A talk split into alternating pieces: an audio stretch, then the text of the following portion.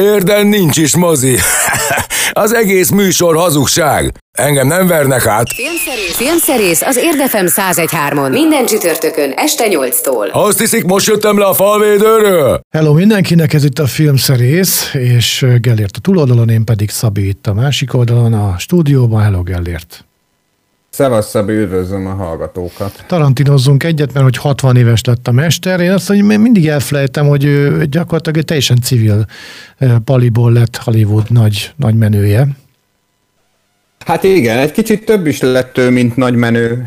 Tehát szerintem ő egy, egy popkulturális fenomén hogy ezt a kifejezést használjam. Amellett persze egyébként minden igaz, mármint amit mondanak rá hivatalos körökben, hogy megváltoztatta az amerikai független filmet. Szerintem a filmnyelvet is megváltoztatta, és hát hozzájárult az amerikai álom vélt és valós fejezetei közül egy, egy valóshoz, vagy hát nyitott egy újat, tulajdonképpen igen, ilyen szentimentálisan is fogalmazhatunk, hogy bebizonyította, hogy úgy is lehet valaki nagy filmművész és rendkívül sikeres alkotó a filmben, Hollywoodban, hogy valóban hát tulajdonképpen külső körökből érkezik. Tehát ő valóban egy videótékás volt, aki meg az első filmjei forgatásán nem is volt tisztába a szakszavakkal, de valahogy olyan ösztönösen jött belőle, ö, elsősorban egyébként először a forgatókönyvírás, tehát hogy az első filmjeit leginkább úgy tudta megcsinálni, a kutyaszorítóban konkrétan összedobtanak ki a Harvey Keitel, meg még néhányan. Ö, úgy tudta megcsinálni, hogy, hogy voltak már akkor forgatókönyvei, amiket jó pénzért el tudott adni, és ezekből egyébként híres filmek is készültek, valamelyiket szereti, valamelyiket nem. Például a Született gyilkosokat nagyon nem szereti, egy nagyon másik filmet csinált volna belőle, azt mondja. Aztán ott van a Tiszta Románc című film, Tommy Scott-tól, ami az egyik első megfilmesített forgatókönyve, és hát utána meg ugye mondhatjuk, hogy már történelem, tehát a kutyaszorítóban a ponyvaregény, és így tovább, tényleg intézmény lett a, a, a pali. Magánemberként egyáltalán nem egyszerű, de tulajdonképpen bármibe fog, most éppen legújabban ugye két könyvet is írt, az, az tényleg minőségi lesz, egy igazi filmrajongónak a produktuma, tehát a, a, ez nála nem csak image, hanem, hanem ő valóban így él, vagy valóban igazolja a mindennapi tevékenysége ezt a film őrültségét, ugye van egy mozia is Los Angelesben, hozzáteszem, irigykedve szoktam nézni ennek a mozinak a programját mindig, mert nagyon impozáns, általában eredeti filmszalagról vetít, és most készül az utolsó filmjére, ugye ez már elég régen nyilvános, hogy, hogy már csak egy filmet akar csinálni. Én azért nem is kaptam föl a fejemet most a hírekre olyan nagyon, mert mármint, hogy most van egy eléggé aktuális dolog, hogy állítólag mi lesz az utolsó filmem, én az utóbbi jó néhány évben Hát alsó hangon is legalább 10-15 filmtervről hallottam, hogy majd az lesz az utolsó filmje.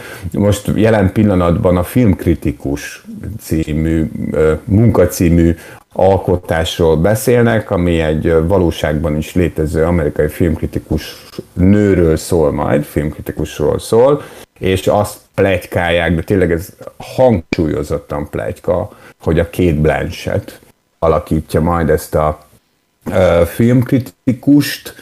Én a magam részéről váratlannak és szívet melengetőnek gondolnám, ha Tarantino utolsó filmje a Filmkritikus című mozi lenne, de hát majd, majd meglátjuk, hogy, hogy valójában mi lesz az utolsó. Ha engem kérdezel, én azon a véleményem vagyok, hogy, hogy, hogy ő nagyon húzza ezt a dolgot. Tehát biztos, hogy be fogja tartani, hogy már csak egy játékfilmet csinál, aztán majd csinál más dolgokat, de éppen ezért szerintem nem fogja ezt könnyen eldönteni. Aztán lehet, hogy eldöntötte is tényleg, ez lesz az utolsó film, ezt teszem, Tom. De te is bírod a Tarantinot, Meglátjuk, nem? persze, persze. Én, az én ízlésem halmazán hullámzó a, a hozzávaló viszonyom, mert hogy Nekem vannak csúcspontjai az ő pályafutásának, van, amit azért értékelek csúcspontnak, mert egyszerűen az, van, ami meg azért, mert hogy nagyon szeretem azt a filmet. Egytől függetlenül a kettő halmaz az lehet egy, tehát mondjuk például a Ponyvaregényt én annyira nem szerettem, de elismerem, hogy az, az egy különleges íze Hollywoodnak, és valóban egy új pályára állította a bármit, amit a filmezésről addig gondoltunk, de nekem a Tarantinónál a, a csúcs az a, az a Django elszabadul, illetve a Bestelen Brigantik, amik, amik, amik nekem, mint szórakoztató ügyek, az, az betalált ez a két film, és, és igazából ennyi. De, de hát... Érdekes egyébként, hogy ezt a két filmet így kedvencként emlegeted, hát ugye a Tarantinónak van ez a történelem, hát nem is tudom már milyen, sorozata, ami a Bestelen Brigantikkal kezdődött, és aztán a Django elszabadul folytatódott, és aztán tulajdonképpen a volt egyszer egy Hollywood is beleillik valahogy ebbe a sorba, még akkor is, hogyha ha minden addigi filmjénél másabb hangulatot üt meg, meg ritmus, meg mindenféle ilyesmi. Szóval, hogy a Besterem Brigantikat én speciál csak elismerem, én annyira nem szeretem, nekem van vele néhány bajom, de ezzel együtt egy csomószor láttam. Ez tök jellemző a, a Tarantinóra. A, a Django-t azt nagyon, nagyon, nagyon hát, kedvelem. És még ebben az adásban egyébként foglalkozunk majd Tarantinoval egy olyan aspektusból, amiről most nem ejtettünk szót, de, de nagyon is nagyon, jellemző rá. Nagyon fontos. Tehát sokszor beszélgettünk az általad is ismert Izillel, hogy mennyire jó meló lehet Tarantino filmekhez zenéket válogatni. Például. Igen, valaki egyébként, én nagyon supervisora, én nagyon sokáig azt hittem, és hát ez is volt igazából a, mm, hogy mondjam, hát ez az ő imidzsének a, egy másik része volt, hogy ugye úgy képzeltük, hogy a Tarantino leül, és akkor összeszedegeti a zenéket, meg a dalokat a filmjéhez. és akkor ez teljesen normális egyébként, hogy hozzákötjük, hiszen az ő filmjében vannak, és valóban az ő ízlését tükrözik azok a zenék amik a Tarantino filmekben vannak, de ő évek óta együtt dolgozik egy, egy music supervisorral, azt hiszem egy hölgyel, aki előszerzi neki a, a zenéket, mármint hogy gondolom szerez egy nagy kosarat, amiben több száz dal van, és akkor abból meg zene, és akkor abból a Tarantino válogat. Ezzel már is árultuk, hogy majd a tartalom szignál és a tartalom ismertetés után a beszélgetések között Tarantino filmek zenét fogjuk hallgatni. És akkor mondjuk el, mi lesz a mai műsorban. Filmszerész a mai epizód tartalmából. Egy igencsak brutális, tényleg elképesztően feszült francia-spanyol film lesz a hét filmje, az a címe, hogy Szörnyetegek. Hogy pontosan kik ezek a szörnyetegek, arról majd beszélünk néhány perc múlva, de azt tudti, hogy, hogy egy, olyan, egy olyan alkotás kerül a, a, a mozikba, ami hát szerintem mindenkire lesz valamilyen hatással, és mivel egy erősen műfai filmről beszélünk, ezért szerintem így a szélesebb közönség is nyitott lehet rá. Aztán már látható a mozikban a Dungeons and Dragons Betyárbecsület című amerikai látványfilm, ami a méltán hírás, a méltánt azt most úgy mondtam, hogy tudom, hogy sokan szeretik, én soha életemben nem játszottam vele, szóval a, a méltán híres szerepjáték alapján készült, tehát ez most igazából annak vannak ilyen videójátékos vonatkozásai is, tehát mondhatjuk, hogy videójáték adaptáció, de inkább játék adaptációról beszélünk, aztán egy magyar animáció jön, végre sikerült megnéznem a Koyot 4 lelke című ö, filmet, ami ugye a 8 ker S Gauder Áronnak az új alkotása, Bereményi Gézával közösen írták a forgatókönyvet. A végére pedig egy nagyon-nagyon-nagyon vicces Netflix minisorozat, egy áldokumentum sorozat, a Filomena Kang szerint a világ. Filomena Kang egy fiktív uh, riporternő, aki hát hogy is mondjam, finoman, szóval meglehetősen a felkészültsége és műveltsége okán igencsak beleillik abba, amit ma gondolunk bizonyos népszerű emberekről, maradjunk ennyibe, és az ő stílusával ar- arra vállalkozik, egyébként a Black Mirror kreátora is részt vett ennek a sorozatnak a készítésében, szóval arra vállalkozik, hogy összefoglalja a világtörténelmet öt részben. nagyon-nagyon nagyon-nagyon szórakoztató sorozatról van szó, és sokszor csípős sorozatról van szó. Aztán persze majd beszélünk arról is, hogy mi várható a jövő héten, és hát ahogy az előbb már ezt említettük, zeneileg az néhány napja 60 éves Quentin Tarantino filmjeiből válogatunk. Nem először, mert szerintem már más apropóból voltak ilyen válogatások az adásban. Lesznek olyan dalok, amik akkor is voltak szerintem, meg lesznek olyanok, amik nem, mert hát bőven volt miből válogatni. Most legelőször a kutyaszorítóban nak a nyitó felvételét hallgatjuk meg George Baker Selection-től a Little Green Bag. Filmszerész, a hét filmje. Egyszer láttam egy francia filmet, és azt hiszem, hogy minden idők egyik horrorfilmje volt. Nem tudom, hogy ez, amiről most fogunk beszélgetni, a Szörnyetegek, ami francia-spanyol koprodukcióban készült, ez, ez műfajilag stimmele, amit én mondok, de ha nem, akkor bocs, de akkor elmondom, hogy volt ez a Magas Feszültség című francia film, amiben uh-huh amiben egy olyan színésznő játszott, akkor rövid hajjal, aki azóta megjelent egy csomó más filmben is, például a Hereafterben, ugye Matt Damonnal uh-huh. együtt, ami Clint Eastwoodnak a filmje. Mindegy is, szóval, hogy mi nem tudtam, hogy a franciák tudnak ilyen hatásos slasher horrorot csinálni, hogy a szörnyetegek az ebbe a kategóriába tartozik-e, arról fogalmam nincs, de majd mindjárt elmondod. Nem, Akkor nem jó. ebbe a kategóriába tartozik, de egyébként amiről beszélsz, azt képzeld el, hogy ez egy létező vonulat. E, francia horror új hullámnak hívják. Na, a, a, ké, a 2000-es években kezdtek el kijönni ezek a filmek.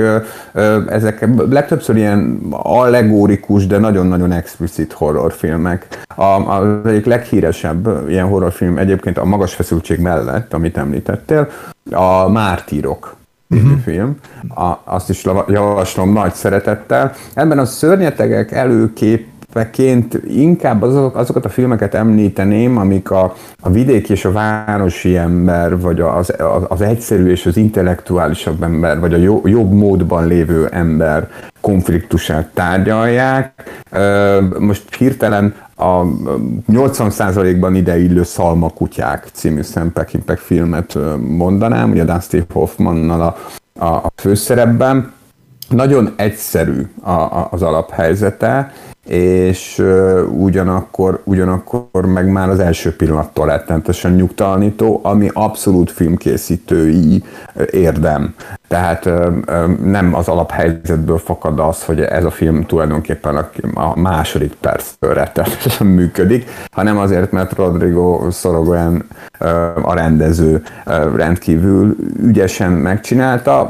Az az alaphelyzet, hogy Galíciában vagyunk, gyönyörű festői környezet, egy pici falu, és itt él már egy ideje, nem olyan nagyon régen, ezt sejtetik velünk, egy francia ipse a, a feleségével, őt egyébként Döni Minosed alakítja, akit például a Bestrem Brigantikból is ismerhetünk, ha már szóba kerül, ő az elején az a paraszt, aki a, igen, igen, igen. a paraszt ember, aki a zsidókat bújtogatja, de a Bestiália című filmben is volt, vagy a Láthatásban, volt. egy nagyon-nagyon érdekes kisugárzású francia mackó. Igen, volt valami, volt valami zaklatásos, vagy ilyen molasztálós filmben is ő, nem tudom melyik volt a cím. Az, az, az a láthatás Aha, igen, a családon igen. belüli erőszak, nagyon-nagyon erős az a film, és ő egy nagyon-nagyon erős színész, ő játsza ezt az embert, aki egy ilyen régi típusú házban lakik, és tulajdonképpen abból él, hogy a, a közeli piacon adja el a saját termesztésű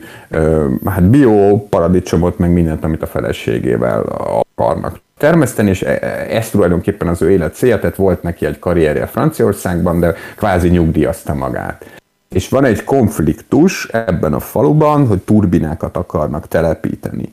És néhányan nem írták alá ezt a tervet, és ezért úgy tűnik, hogy a, a, a turbinákból és a turbinákból származó pénzből nem lesz semmi a falu számára és ez rendkívül érzékenyen érint egy testvérpárt, akik idejük nagy részében a kocsmában üldögélnek, és látszik rajtuk, hogy nagyon veszélyes emberek.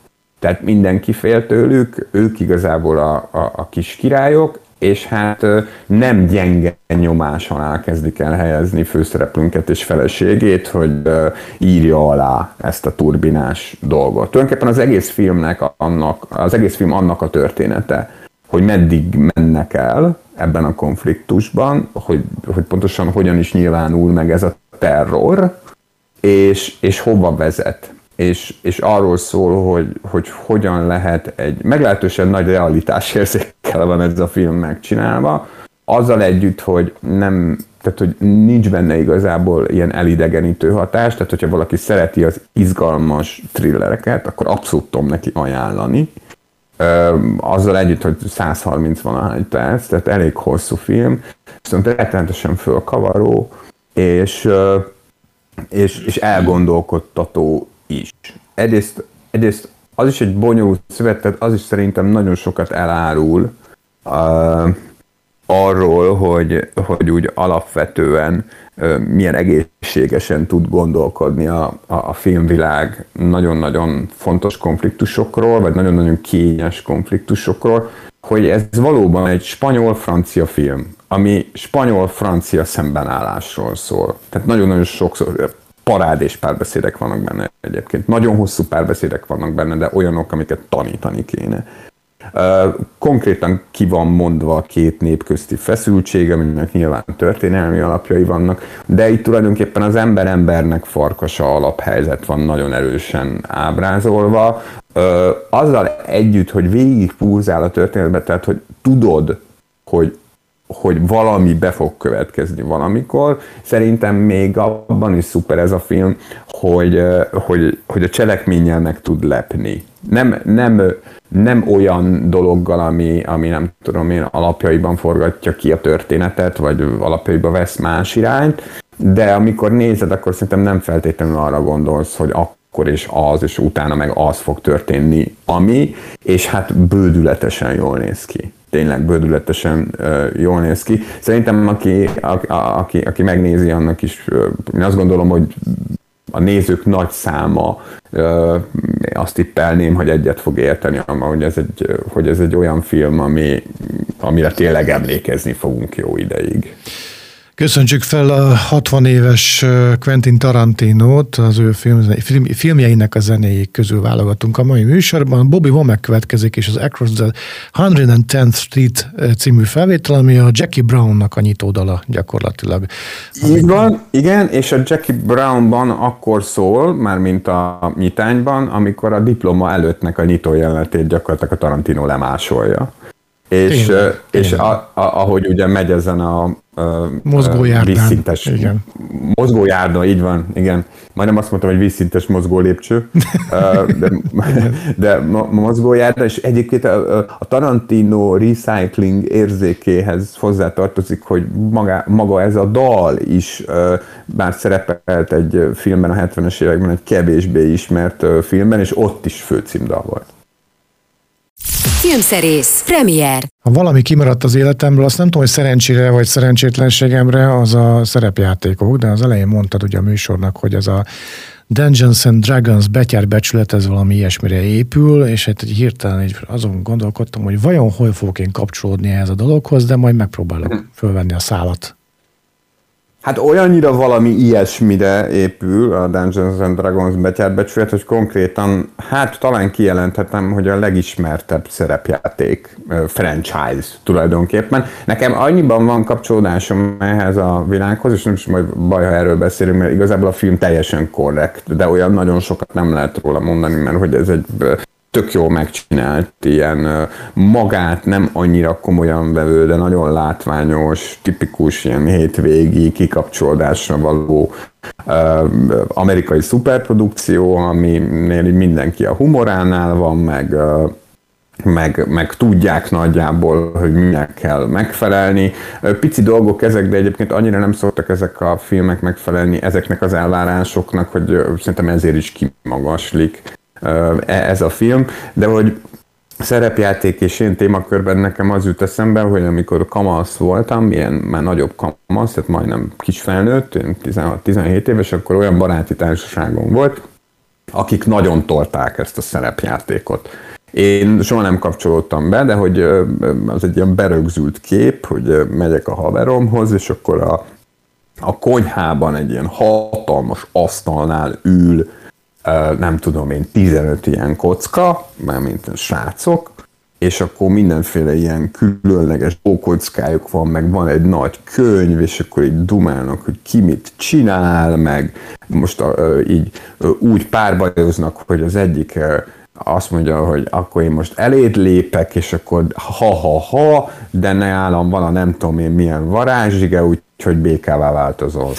most mondtam egy hülyeséget. A Stranger Things-ben játszottak ilyet a srácok, igen. Így van, azt szerepját. Azt hiszem, hogy ők konkrétan Dungeons and Dragons-t játszottak Aha, egyébként. Aha. Nem akarok hülyeséget mondani, de azt hiszem, hogy igen. Tehát, hogy a, a, annyira kult státuszú ez a játék.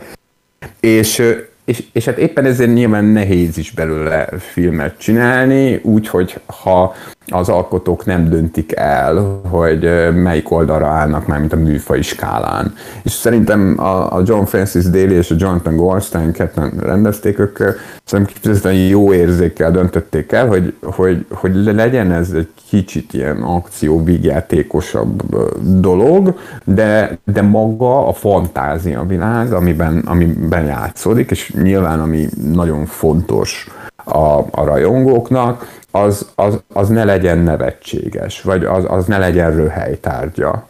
Ö, tulajdonképpen egy ilyen heist filmet készítettek ilyen fantasy közegben, és azt gondolom, hogy a, a, a szereplőgárda is pontosan tudja, hogy, hogy miben szerepel, és mennyire kell vagánynak, és melyik pillanatban nagyon szellemesnek lenni. Ugye Chris Pine, Michelle Rodriguez az egyik oldalon a legnagyobb nevek, és hát van benne Hugh Grant is, aki nagyon, aki nagyon érdekes nagyon érdekes fázisát éli a karrierjének. A legtöbbször ugye ilyen kis epizód szerekben, szerepekben tűnik föl itt-ott, ott, és hát közül megbeszólogat a, a riportereknek az Oscar Gála vörös szőnyegén. Nekem tetszik egyébként nem a beszólogatós Hugh Grant, hanem az, akit a vásznon láthatunk. Szerintem nagyon humoránál van az űrge.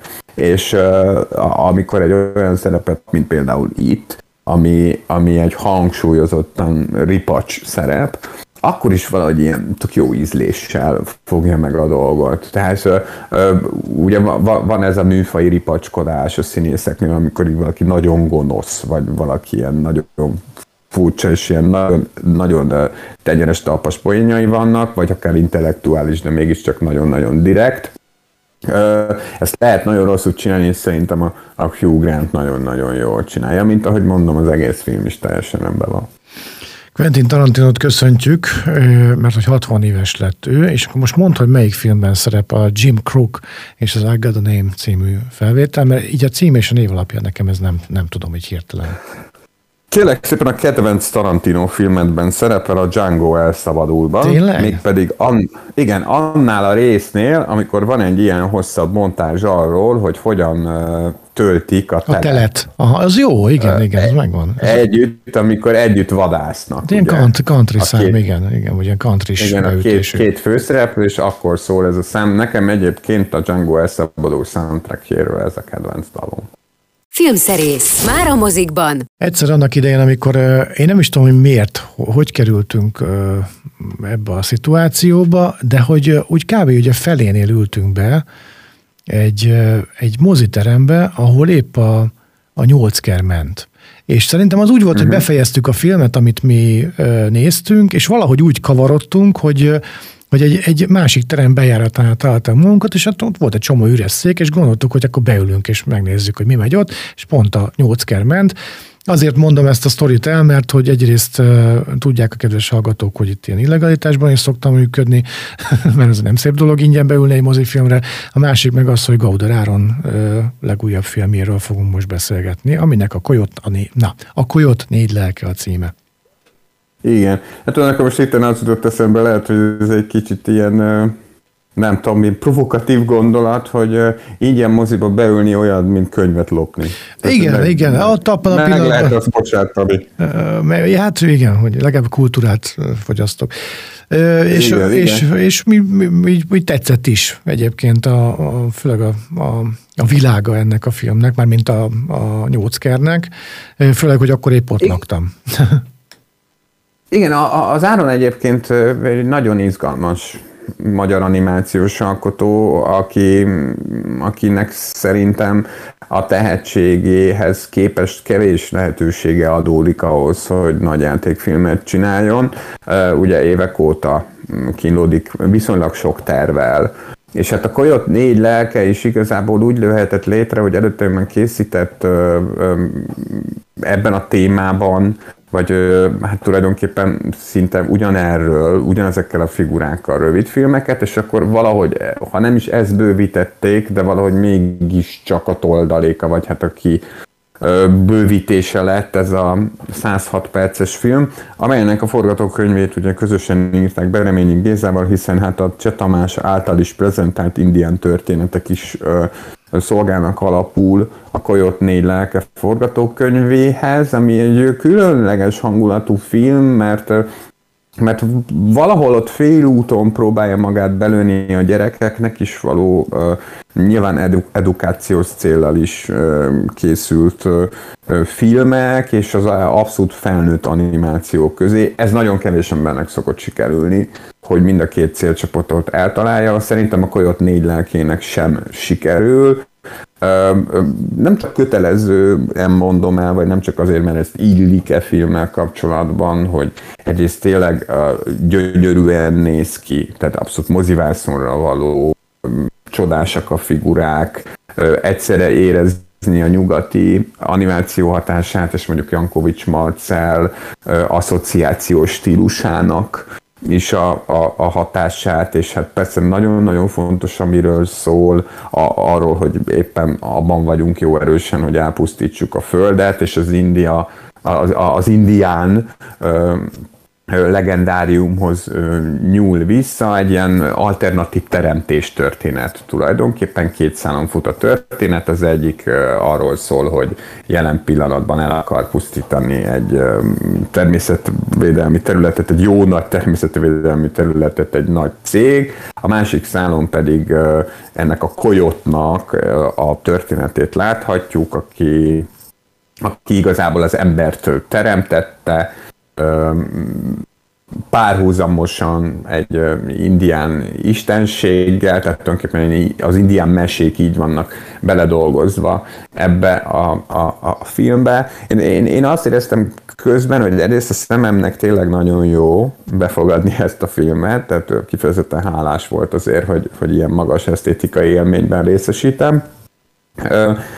Más, másfelől meg valahogy, valahogy pont azért éreztem hiányát a, a, az azonosulásnak, mert hogy azért ez tényleg egy súlyos téma, és, és, és szerintem tök sok múlik azon, hogy, hogy érzelmileg hogyan tudja az embert megmozgatni egy ilyen film. És én azért kívülről maradtam belőle.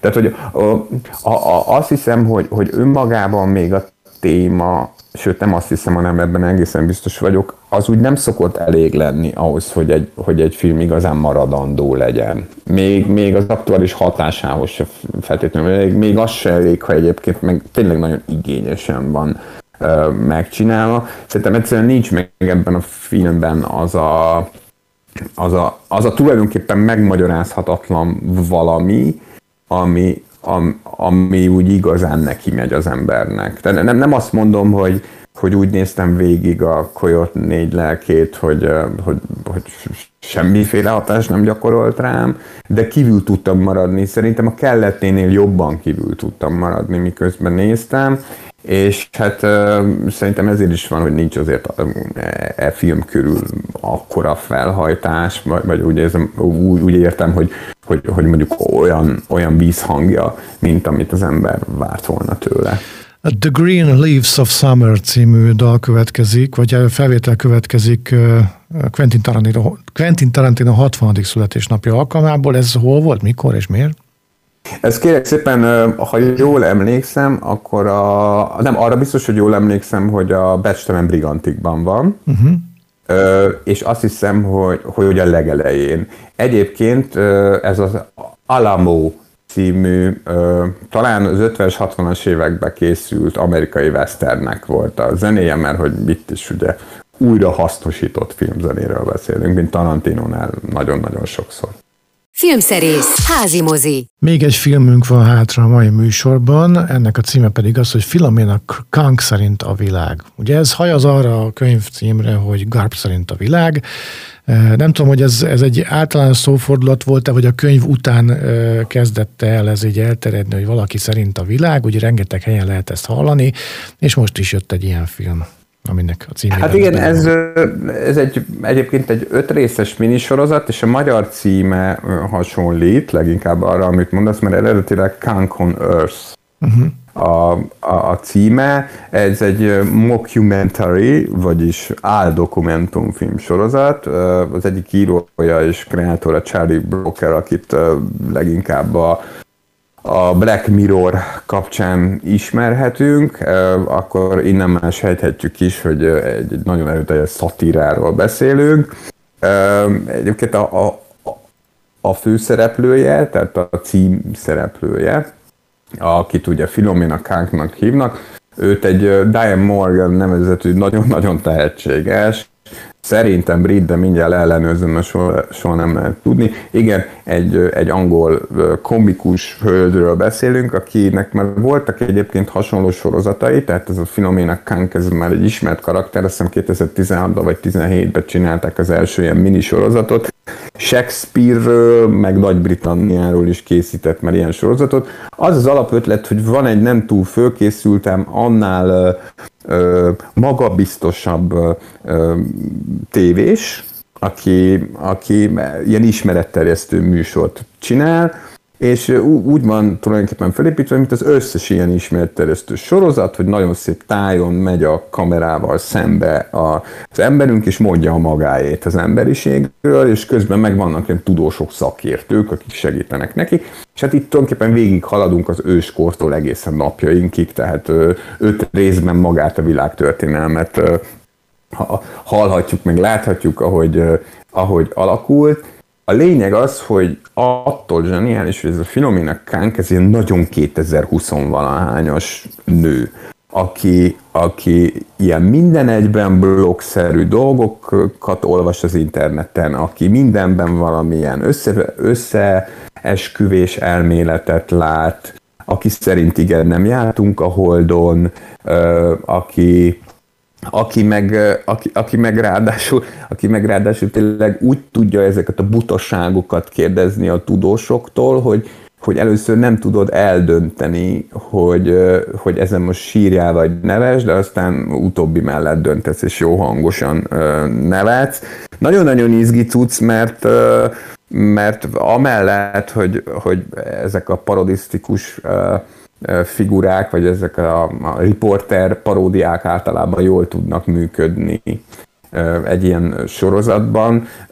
Tényleg nagyon erősen az órára koppint a korszellemnek ez a, ez a sorozat. Tehát nagyon erősen fölteszi a kérdést, azt a kérdést fölteszi, hogy valóban a, a szólásszabadság és a véleményszabadság meg a fantáziánk révén mi valóban úgy döntünk, hogy inkább ostobák leszünk, vagy azért lesz olyan dolog, ami, ami előtt hajlandóak vagyunk meghajolni, mint például a felkészültség, mint például a műveltség és a tudás.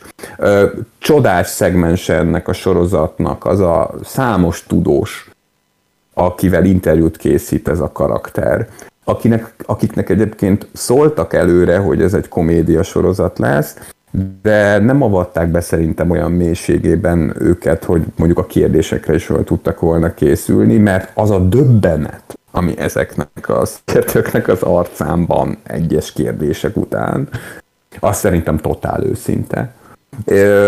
Na, tényleg szerintem kimagaslik a streaming kínálatból ez a, ez, ez a sorozat, mert így végignézed, és tényleg én nagyon-nagyon sokat nevettem rajta, így letörölgeted a a nevetés könnyeket a, a szemed alól, és akkor, és akkor lehet, hogy nem leszel már utána nagyon vidám, de hát szerintem a legjobb vígjáték sorozatok, vagy a legjobb ilyen szatirikus sorozatok, azok szerintem ilyen hatást keltenek. A The Lonely Shepherd következik, és az Zamfir című felvétel. Quentin Tarantinot köszöntjük. Fordítva, bocsánat, Bocs. Zamfir nevezetű pánsípos csávó játsza a Lonely Shepherdet a Kill Bill-ből. Aha, bocs, szóval igen. Na, tehát, hogy akkor fordítva. nem tudom, így volt fölírva, nem tudom, valamiért mindig megfordítom. Szóval igen. A The Lonely Shepherd című felvétel következik az Enfir előadásában, Quentin Tarantino 60. születésnapja alkalmából. Itt a Filmszerész. Az Érdefem 1013 filmes, tévés, mozis magazinja. Kérjük, pontosan állítsa be a készülékén az élességet. Búcsúzunk, mert véget ért már a filmszerész. Annyit még azért elmondunk, leginkább Gellért, hogy jövő héten mivel várjuk a hallgatókat. Hát nagyon remélem, hogy abban nagyon sok mindenből, ami már most is a mozikban van, meg jövő héten érkezik a lehető legtöbb mindent meg tudok nézni.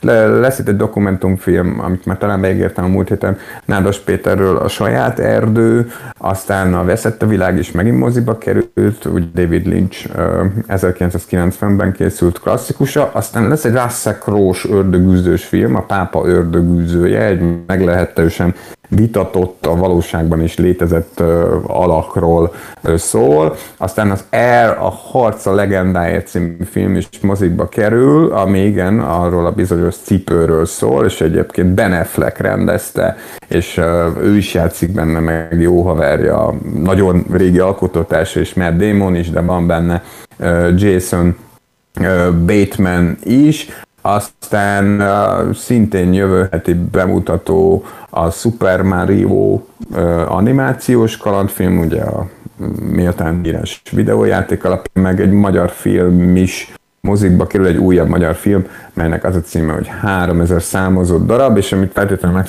szeretnék még nézni jövő hétre, mondtam én, hogy sok minden, van az a Műanyag Égbolt szín, című szintén magyar és szlovák animációs film, amit meg nagyon-nagyon dicsérnek. Köszönjük a figyelmet, keressék podcastjainkat, többek között ezt is, amit most hallanak, ezt a műsort is megtalálják itt-ott, amott, és akkor még Gellért elmondja, hogy milyen dallal, vagy milyen felvétellel búcsúzunk. Melyik Quentin Tarantino filmből? Hát a végére azért csak beraktam egy ponyvaregényt. Méghozzá azt a felvételt, azt az instrumentális felvételt, amivel a ponyvaregény zárul. Gondoltam, stílszerűen zárjuk ezzel a mai adást. Ugye Quentin Tarantino 60. születés napja alkalmából, ami pár nappal ezelőtt volt. Ez a Lively Ones-tól a Surf Rider című felvétel, és hát ahogy már az előbb is tettünk rá erős utalásokat, jövő héten, ha minden igaz, újra találkozunk, minden jót vigyázzanak magukra. Ez volt a Filmszerész, az Érdefem 1013 filmes tévés mozis magazinja.